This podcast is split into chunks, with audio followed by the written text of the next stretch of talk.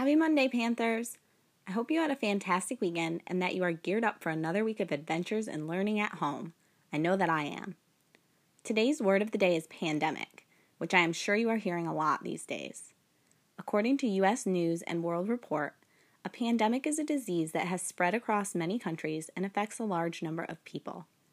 You might wonder exactly how many countries or people need to be affected to reach the level of a pandemic but those numbers aren't specified by the Centers for Disease Control or the World Health Organization.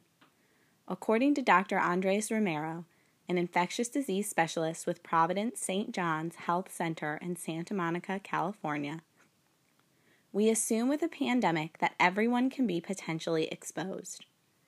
An epidemic is a level before a pandemic and describes a rise in the number of cases of a disease beyond what is normally expected in a geographical area, according to the CDC.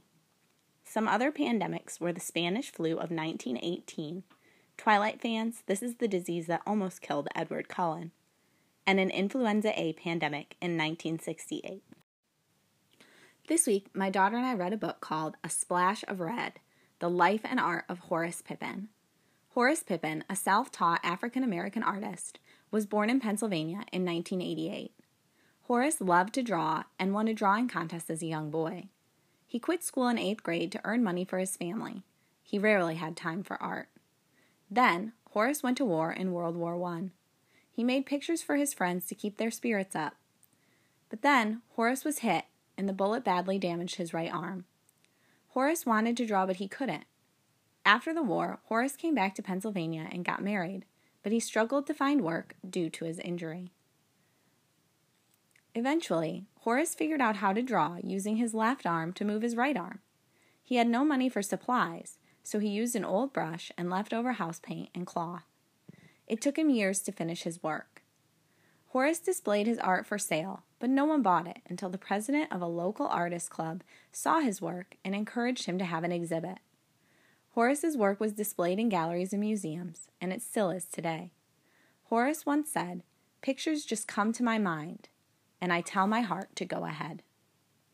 I hope you've been making the best of this beautiful weather we've had and your free time. Even if you can't get outside, there are plenty of workouts you can get done inside. You could even do a plank, push up, or squat challenge. Set up an obstacle course in your backyard or front yard. Even doing chores around the house, like vacuuming, can help you stay active. Okay, I hope you are ready for a challenge.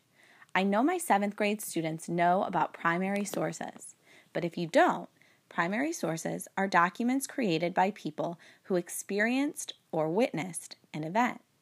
You are all able to create primary sources for this event in history just by writing about, or drawing, painting, or taking a picture you could also make a video or audio recording. My challenge to you this week is to create a primary source that represents life right now. It could be a diary entry, a poem, song lyrics, a picture, a sketch, a video, whatever you want to create. Please share your primary sources with me at pantherpridecast at gmail.com.